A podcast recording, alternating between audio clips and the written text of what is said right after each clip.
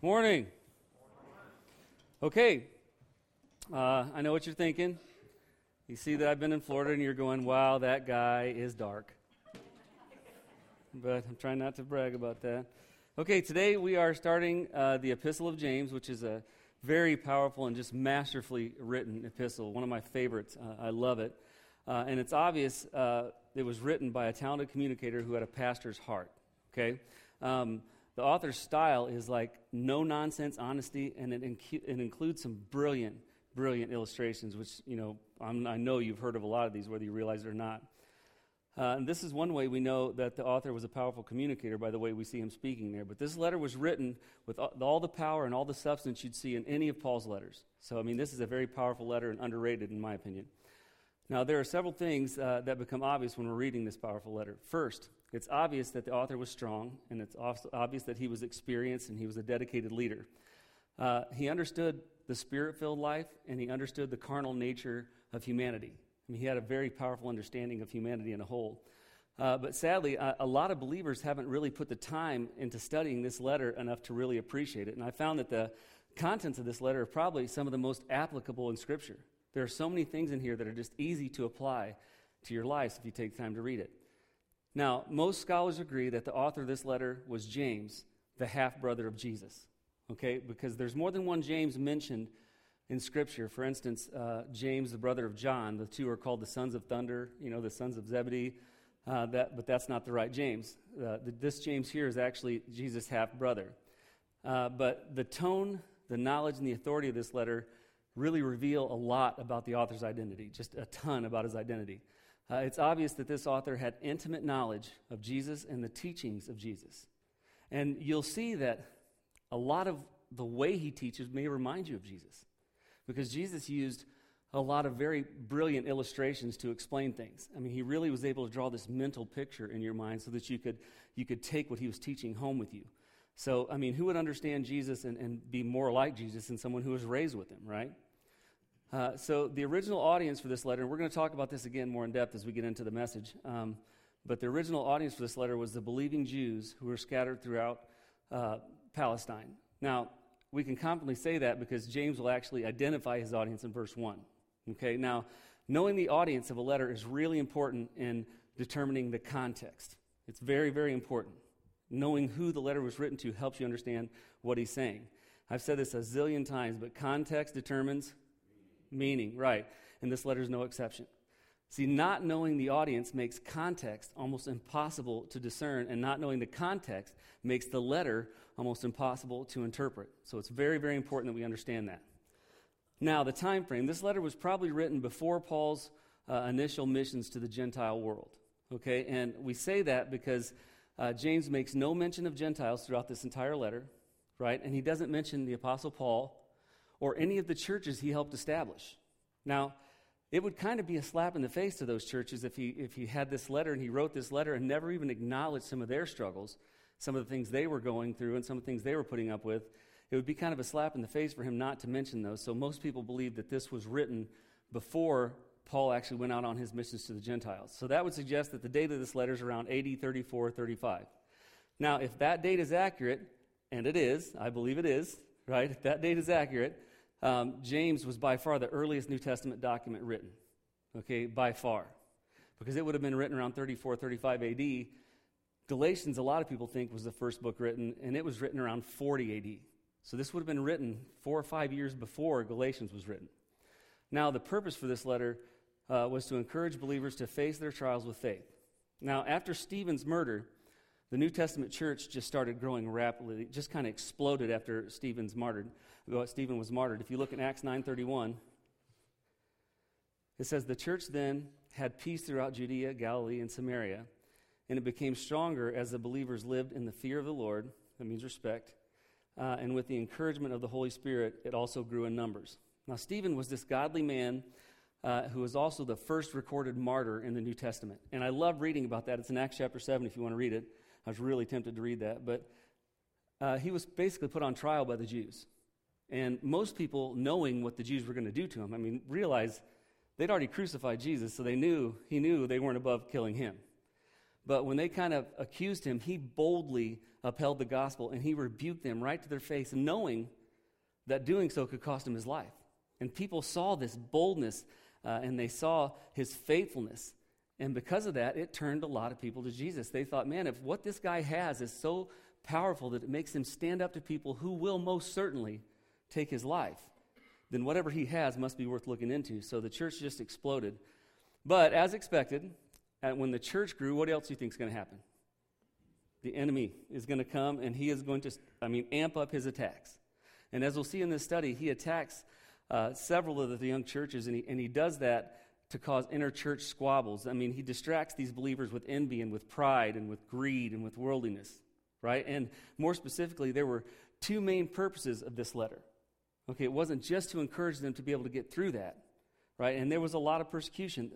The purpose of this letter, uh, there's, there's like two main purposes we can break it down to, right? The first was to encourage believers to, you know, to face their trials and their temptations with faith instead of just giving up. That was one of the first purposes. But the second was uh, to restore a sense of peace and cohesiveness in the churches because they were squabbling. I mean, the enemy was actually kind of dividing them. Uh, because if they didn't learn to do that, they didn't stand much of a chance of facing all the stuff the world was going to throw at them because the world had a lot more to throw at them than they had faced at this time. They had a ton of life storms yet coming their way.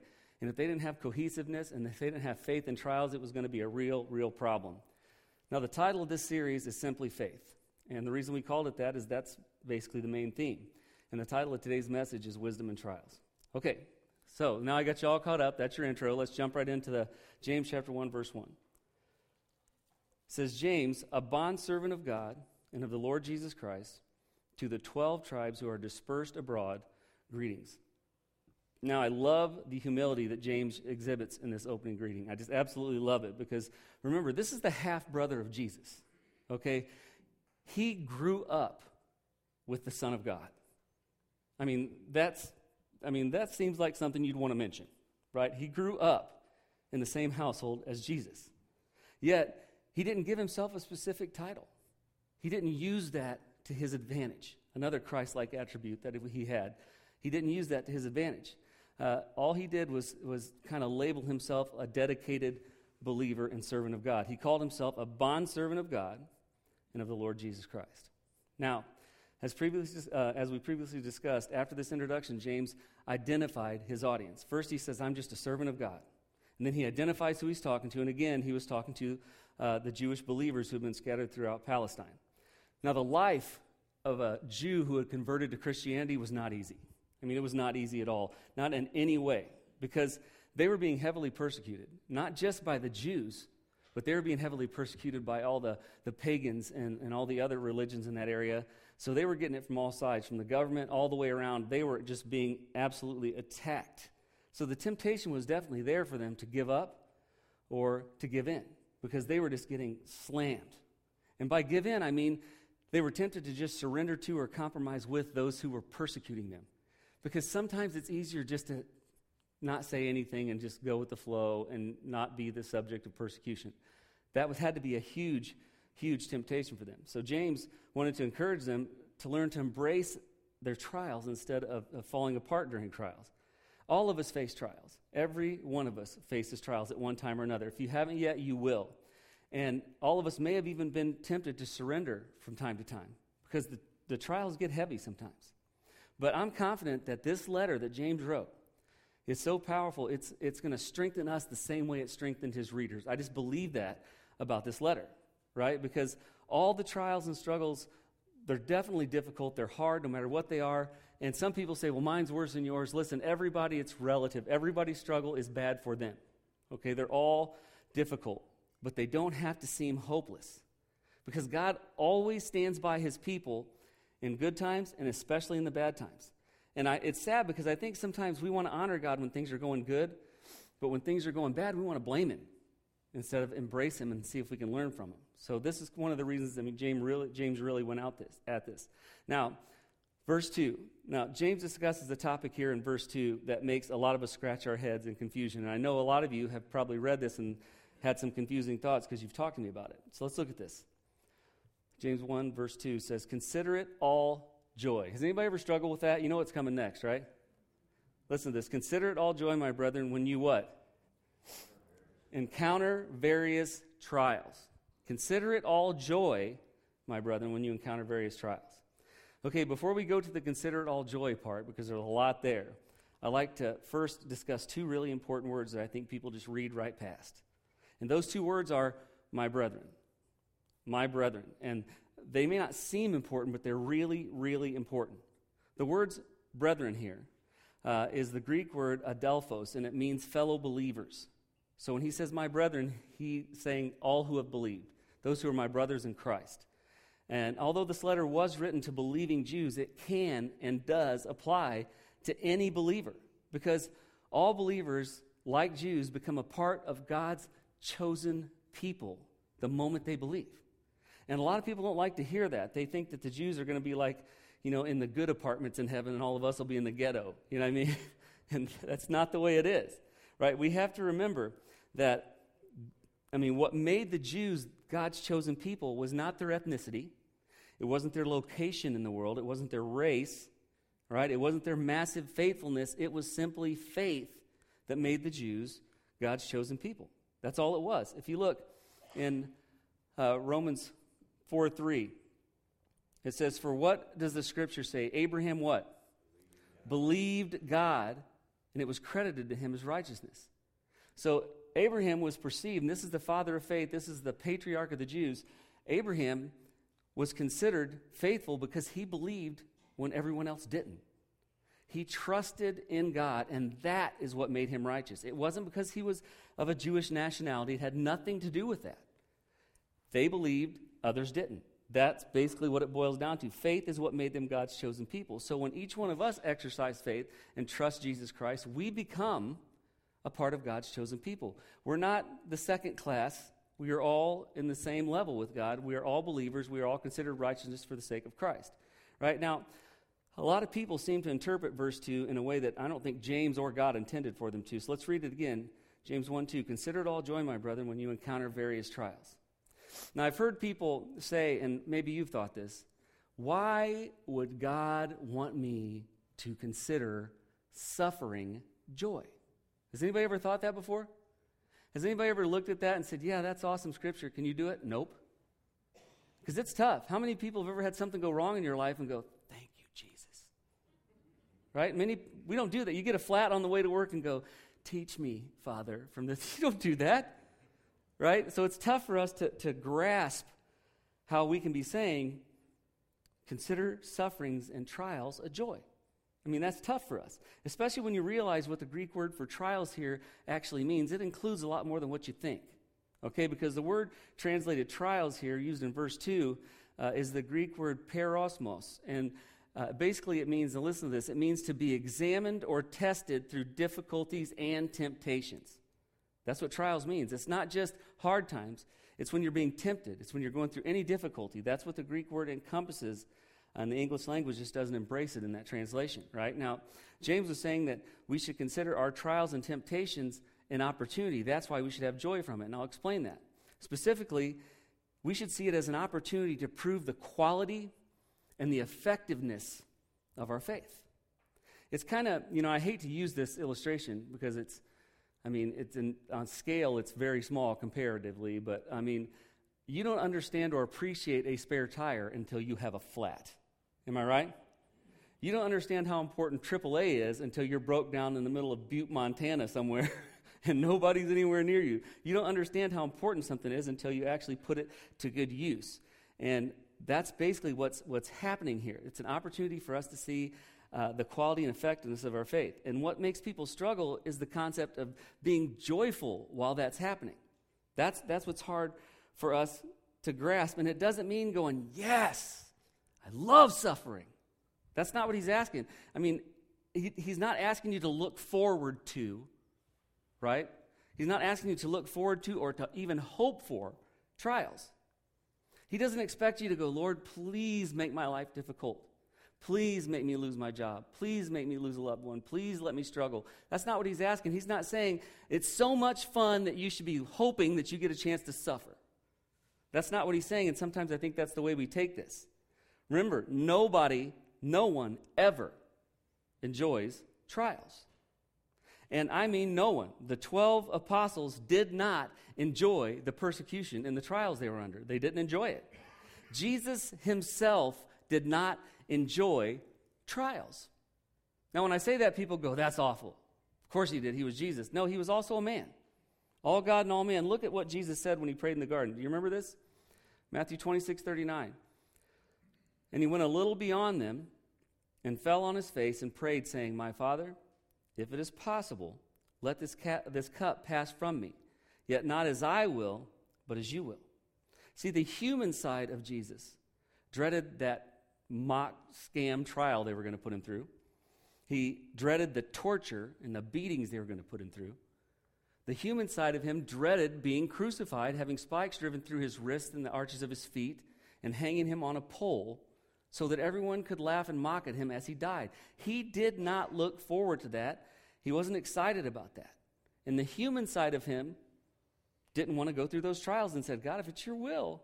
When he says this cup, he meant this, what I have to deal with, what's being handed to me, like a cup's handed to someone to drink, what's being handed to me. If there's any way for you to make this not happen, I'm good with that. But the God side of him was willing to trust God the Father and endure it all because he knew that God would use those trials to accomplish his will. So even Jesus didn't want to go through the trials he went through. Nobody likes him. And it cracks me up when people are spirit try to act spiritual and say, "Well, it doesn't bother me at all when I'm struggling." There's a reason it's called struggling. You know what I mean? Because it's not easy. And when you tell me that you physically enjoy suffering, that means you're a liar. No one does. If you physically enjoy suffering, put your hand on. I'll smack it with a hammer. I'll make your life so joyous today. Nobody enjoys suffering. Nobody enjoys that. So some may ask, I know you're telling us that we need this proves the quality and effectiveness of our faith. But who are we trying to prove that to? Who are we trying to prove the quality and effectiveness of our faith to? Because we're certainly not trying to prove it to God, right? God already knows. He knows how you're going to come through a trial. He knows all of that. We're not doing this to prove the quality or effectiveness of our faith to God. Okay? The answer to that is actually twofold. Here's who we're trying to prove that to. First, we're trying to prove the quality of our faith to ourselves. First and foremost, we're trying to prove it to ourselves. Because here's the thing God always comes through for us whenever we need Him if we completely trust Him. He always comes through for us. And when God comes through for us in a trial, in a difficulty, it actually builds our confidence and builds our faith. Now, how many of you have ever been delivered from a difficulty by praying and you know it was God that brought you through it? How many people have ever been through that? Right? That's awesome. And He always does step up like that. And when that happens, the next time you face a trial, it makes it a little less intimidating because you remember that God had your back the last time you struggled. So it's a little easier to trust Him. And the more trials that come and the more God steps up for you, the more confident it makes us. Because you realize that God will have your back even when no one else does. I don't know if you've ever been in a situation where literally you feel like everybody's turning on you. Anybody ever been there? I mean, you just can't, no matter where you look, you're like, I'm alone. That's exactly what the enemy wants you to think. Look at all this stuff that's going wrong in your life. Where's God? You are alone here. Your family's not backing you. Your friends aren't backing you. No one's helping you. You are alone. Why don't you just give up?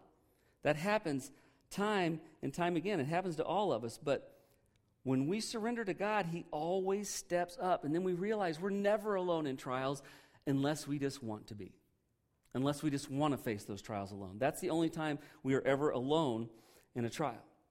Now, the second thing we're trying to prove the quality and effectiveness of, uh, effectiveness of our faith to the world who is always watching us. They're watching to see how we deal with every situation. And you can bet that the enemy's going, Yeah, watch Mr. Christian right now. Let's see what he does now that he's lost his job. Let's see how much he praises God now. Watch this Christian guy now. See what he's doing because, you know, he just lost a loved one. Let's see how faithful he is to that God he's always talking about. And so the world listens and they are watching every step we make. And here's what I say keep watching. Because if I'm trusting God during that trial, I'm going to experience His deliverance, and you get to be in the front row seat to see it happen also. You will get to see God move in my life. They will see God move in your life if you trust Him during a trial because He will deliver you. And when he continually delivers believers who are trusting in him, they can't help but stand up and take notice. Listen, they have struggles like I have struggles, but this God they serve seems to always bring them through. Maybe, maybe I need to look into that myself. And sometimes, because of the struggles you went through and the faith you displayed in those struggles and in those trials, it might actually end up leading those who are watching you to Jesus. And I have seen it happen time and time again. As a matter of fact, when I was a kid, and, I, and a lot of you were raised in church, and I'm thankful you were. I was not so much. I mean, we went to church, but, you know, not like I should have, right? And I, you know, and, and to be honest with you, I didn't have any faith. I didn't believe in Christ, and I lost my mother at 15, so I was uh, kind of mad with the whole God thing. You know what I mean? So I, it wasn't it wasn't like you think. But when I would get on the bus, there was this lady who drove the bus, and she was always playing Christian music, and you know she was always talking about Jesus, and she was so friendly and loving, and and you know I would bus drivers hated me. Okay, I don't know why. Okay, I know why, because you know occasionally there might have been a spitball or two shot to the rearview mirror they were looking back on. Perhaps no evidence, no fingerprints, no DNA, but I think at least they didn't have the you know the ability to use DNA at that time. I would get into all kinds of stuff. Bus drivers pretty much hated my guts. But not this one. Not this one. No matter what I did, even when she had to discipline me, she was loving.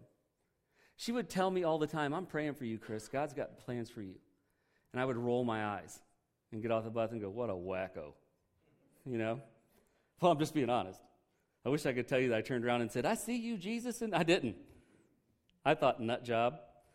And then she kept doing that and kept doing that and kept doing that. She showed me love all the time, and, and it kind of started moving on my heart a little bit.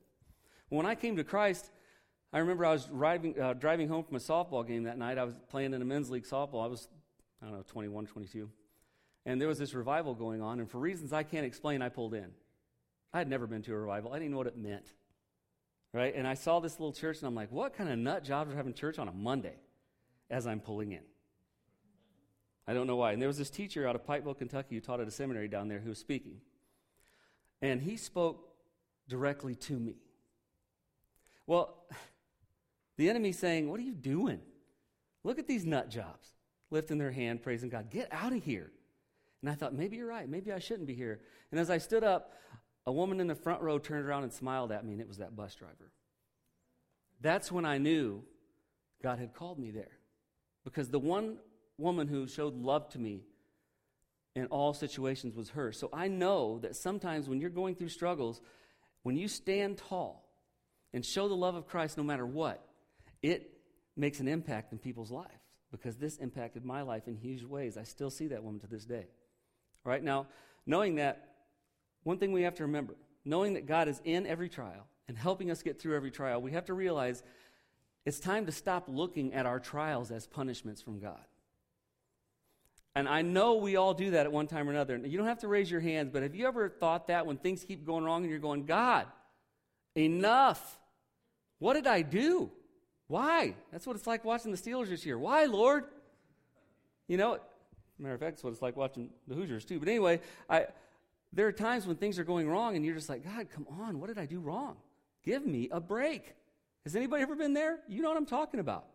I mean, you just can't help it. You think, why am I being punished? And the way I was raised, a lot of the people in my life, when things would go wrong, they would always say uplifting things like, God sent that on you. I'm like, I'm like, oh, I don't know what's going on. I broke my arm. God sent that on you. What'd you do? So I looked at God as this guy who was walking around, you know, with a billy club waiting to thump me any chance he had, because that's how they portrayed God to me. Someone got sick and died. Well, I wonder what they did. They died. I don't know. What do you mean what they do? Right? I mean, that mentality gets in our mind. We think, Every trial, every struggle is a punishment from God. It's not that way. God allows trials and struggles in our lives for our own good and for the good of other people who watch it. That's why He allows it, because He knows it proves His love and faithfulness not just to us, but to anybody who will believe. So He allows those to come on us. And hopefully, we understand that and appreciate that opportunity and try to take advantage of it. Now, James, it was clear to him. I mean, he just knew that it was very important for us to endure these trials. He knew it. And so, verses 3 and 4, he goes in depth explaining that. Look at this. Starting in verse 3. Knowing that the testing of your faith produces what? endurance. And let endurance have its perfect result so that you may be perfect and complete, lacking in nothing. Okay, so James said God's faithfulness in our trials teaches us to have spiritual endurance, if you will. Spiritual endurance, right? Uh, Peter understood the same thing. And, and you know, I, I relate to Peter because he always stuck his foot in his mouth, and so do I. But Peter understood the value of endurance and the endurance that we receive when we go through a trial because he'd been through many of them. Remember the rooster crowing?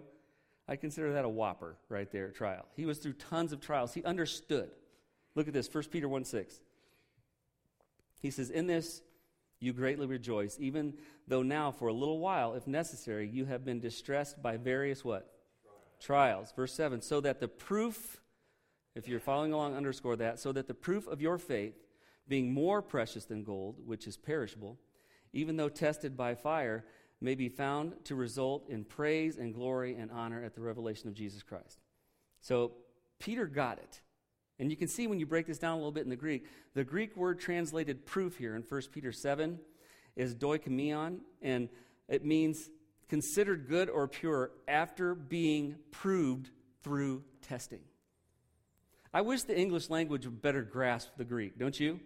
Because they leave some really important things out here. It's not just proof, it's saying uh, basically it's considered true or pure or good because it's been tested and passed the test. That's what that word proof means in the Greek. That's a mouthful for the English just to go one word, isn't it? Proof. But it means a lot more to that. Right? And he said he said that the endurance that comes from faith in trials is more valuable than gold. Okay, I think that's a huge statement there. Because here's how gold is purified. They take the raw gold and they put it into a fire and heat it up to where the gold starts to melt, right? And get into a molten state. When it gets in that molten state, the impurities in the gold start to come to the top.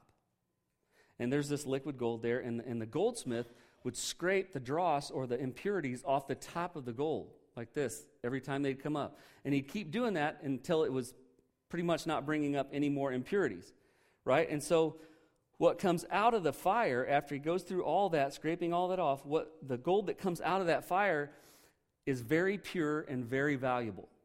Very pure looking. It's very clean. Totally different than what went in. Right?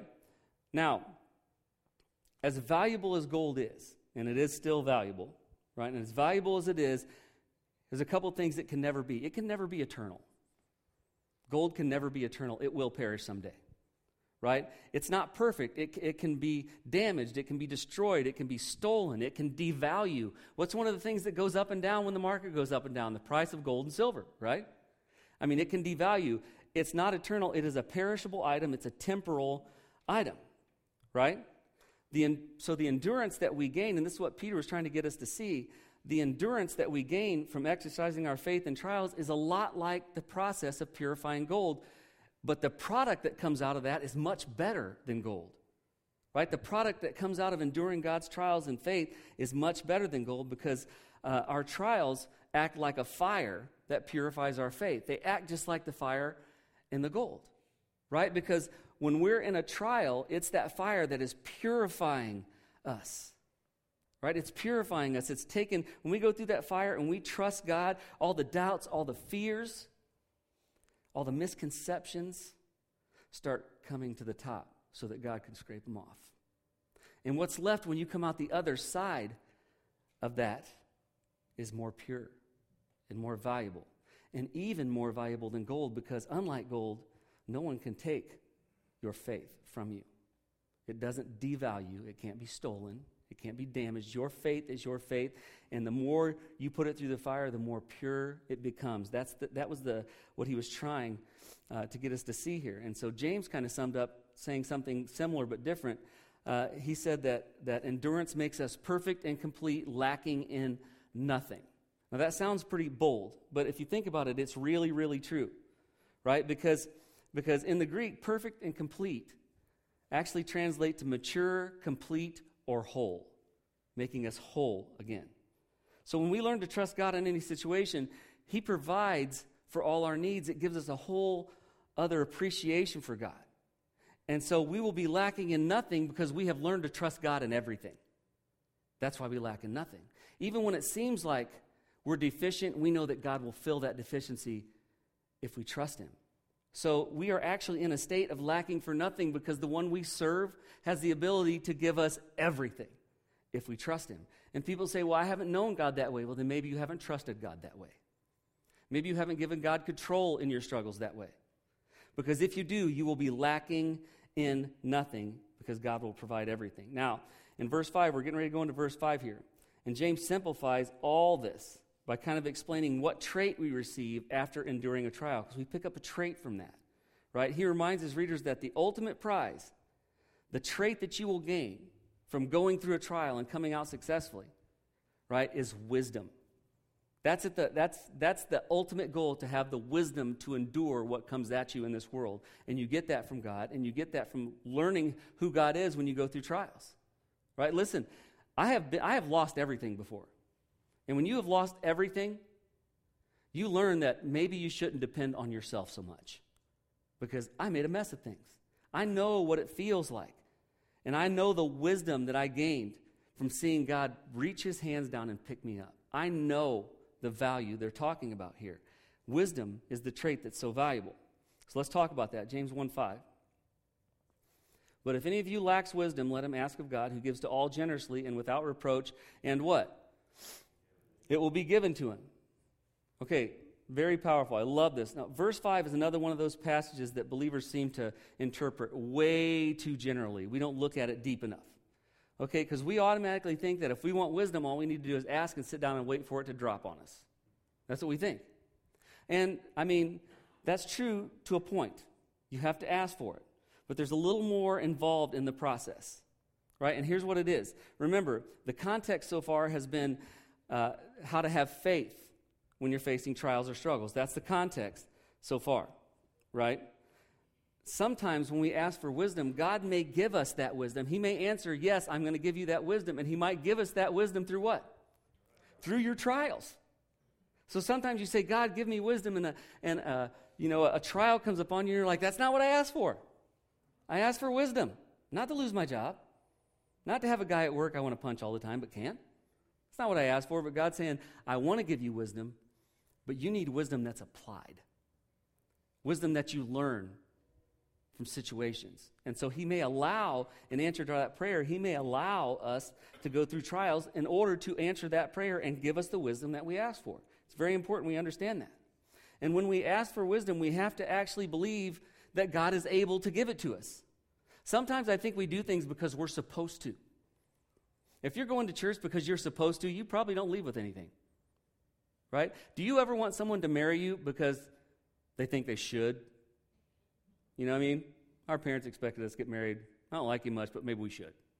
You know, that's not what you want, right?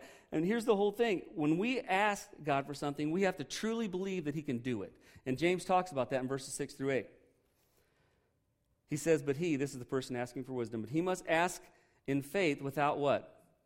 Any doubting. For the one who doubts is like the surf of the sea, driven and tossed by the wind. For that man ought not to expect that he will receive anything from the Lord. Now, underscore this being a double minded man, unstable in his ways. Now, this is another one of those brilliant illustrations I was talking about in the beginning. Doesn't this remind you of Jesus in a way, the way he talks? When he, when he makes a big point, he gives a big illustration one that's brilliant. And this is a brilliant illustration. We're going to see a bunch more of these throughout this letter, but this is brilliant. Here's what he's saying The waves in the sea have no say in when they're going to be calm and when they're going to be rough. They have no say in it. They are controlled by the moon and the wind, right? So the waves just blow around unstable and completely at the mercy of their surroundings. They don't get to make decisions, they just get blown around by their circumstances. That's, that's what the waves of a sea do. So, also, the man who asks for wisdom but, but doesn't believe or have the faith to know that God can deliver it, right? He's just like those waves because they're asking with no confidence, all the while looking for a way out on their own. Right? They say, God, give me wisdom, but I'm going to see if I can figure this out without you. Right? That's a double minded man. The word double minded in the Greek uh, is dipsikos, and it means, this is awesome, it means two souled. Like our soul, two souled is what that means, right? It's the equivalent, spiritual equivalent of a split personality, is what it is in the Greek. It's a spiritual equivalent of a split personality. A double minded believer has two vastly different views of faith at the same time. On one hand, they believe that Jesus can give eternal life to anyone who asks for it and anyone who believes in him because they've exercised that and they've experienced that regeneration. They believe and they have the faith that anyone who asks God for eternal life will have it by faith alone. They believe that. So there's one mind that they are that they have, right? But here comes the other mind. On the other hand, their faith is too weak to surrender their lives to God. Why? Because they can't because they can't help themselves. They can't help themselves from trying to fix their own problems and leave God out of it. And before you, you know, turn your nose up at them, that's us a lot. Have you ever had a problem and tried to solve it and tried to solve it and tried to solve it? And when you've realized you finally can't, and when things get worse, and when you've made a mess of things, then you ask for God's help. Right? That's the double minded believer. They believe God's able to give you eternal life free of charge, but they don't believe that He can be in control of your life and give you what's best for you. That's double minded. That's a spiritual split personality. They say they trust God, but they try to solve their problems on their own without seeking His advice. That's a spiritual split personality. And like the ways we discussed, they're at the mercy of their circumstances, just blown around by their circumstances. That's what he's talking about, being like the waves of the sea. Since they don't believe God is going to answer their prayer the way they want. They're trying to figure it out on their own. Maybe I can do it this way. Maybe I can do it that way. Maybe it'll come through this. Maybe it'll come through that. And they're just blown around, unstable. They have no ground to stand on. That's why I think that's such a beautiful, beautiful illustration because these people who don't trust God with their lives are insecure. And God never intended for his people to be so unsure and insecure about their lives. He really wanted us to trust him. He's like, listen, I know you can't do this. I had to send my son. I proved it to you. I gave you a garden where there was no one there but two people, and the only thing they had to do is avoid one thing. There's really only one sin. And they committed it. I thought that would teach you that you need me. It didn't. So I gave you the law. I thought I'll do I'll go the academic route. Here, I'm going to give you verbiage. I'm going to give you word for word what is required to be righteous. Now, did he think we would be able to do that? No. But he was sure hoping we could admit we couldn't when we realized we couldn't, but we didn't. He gave us the law. Here's what it takes. Did we do it? No. He's like, okay, I put you in a perfect situation. You blew it. I gave you written instructions, and like a man at Christmas, you didn't follow them. Right? I, I gave you those things. So now I send my son to pay for what the sin that you couldn't pay for. And I promise to take care of you if you'll trust me, and you're still trying to do it on your own? What is wrong with you? That's that's has to be the way God feels. Maybe not. That's Chris Mosley view, but that's that's how I see it. Right now, God has set up a system for building our faith and making us effective believers. Right, and and and part of that system is kind of like boot camp. How many military people do we have in here, or ex-military? Raise your hands. Right, so you guys will know this is true. Okay, so in boot camp, the goal is to break people down first, is it not? They have to break people down first, and so they can rebuild them stronger and more confident. Right? That's the goal. They have to retrain people how to handle fear, how to take orders, how to be physically and mentally stronger and more confident in their abilities. They have to train you of that. But first, they have to get rid of all the bad habits you have the rebellious nature, the undisciplined lifestyle. They have to break all that down and get that out of you. Because they can't have somebody on the battlefield that doesn't take an order and, or does take an order and is too afraid to carry it out. They can't have that. They've got to get that out of you so they can retrain you, right? And so that's, that's kind of what boot camp uh, is about. Now, that's exactly how God uses the trials that He puts in our lives. It's like boot camp. Because first, He breaks us down in order, uh, in order to build us back up stronger and more confident, just like the military, right? And he has to retrain how we handle fear and how we handle difficulties. He has to retrain us to where we don't, you know, fall apart when struggles come upon us. We don't blame people when struggles come upon us. We keep our composure, think about who we are and who we serve when troubles come upon us. He has to break us down and retrain us in those areas. He has to break down that independent attitude that we have that makes us feel like we actually are in control. I don't know how we can still believe that. How can you live any significant amount of time and really think you have the control to change much in this world? You just don't. I hate to break your bubble, but you just don't. He has to get that independent attitude out of us uh, that makes us feel like we're completely in control, then retrain us to surrender to His sovereignty, to understand that He is in control of everything, and realize that He controls all things and will direct us in all things if we will surrender to Him. It's just like boot camp. That when you see these trials, it's just like boot camp. And I promise you, there's no Marine, there's no Air Force, Navy, Army. No one is in boot camp and saying, "I love this," but they do joyously look forward to the day when it's over don't they? Guys in the military, did you look forward to boot camp being over? Did you look forward to the product you would become after you left boot camp? Did you notice the changes that was happening in you? And so you'll see soldiers and they have a desire. They're considering everything they're going through joy because they have a goal to be whatever rank or to be in whatever you know section they want to be involved in or whatever training they want to get. They're seeing the end result so they're sticking it out so that they can have that. Just like being in college. Nobody goes into college their freshman year and says, I love eating ramen noodles every day, having more classes than I have time to do, and sprinting across campus dropping stuff, hoping I make it to class so everybody doesn't stare at me and walk in the building. Does anybody enjoy that? No, but you think, but when I'm done, I'm going to be a teacher. I'm going to be a lawyer. I'm going to be a doctor. You have joy in what you will become. This is what James is trying to tell us. Those who allow God to rebuild them should have joy because they know the end product, the result that's going to come from that, is that they will be a more effective believer who will be able to impact the world for Jesus. So their joy comes from what's going to come out of the fire, not what's going into it, not the process in the fire, but what's coming out of the fire. That's the joy he's talking about. I'm not looking forward to suffering, I'm looking forward to learning how to handle it. I'm not looking forward to suffering. I'm looking forward to knowing God so well that I can look at suffering and say, Give me your best shot. I'm not alone. That's the joy we get from trials. And this is what James is talking about. And he had to do this because he had to get these people's minds right because the enemy was pulling them apart and making them forget who they were and who they served. Okay, I'm going to close there. We'll pick up there next week. I'm going to ask you what to please bow your heads. This book has so much in it. So much.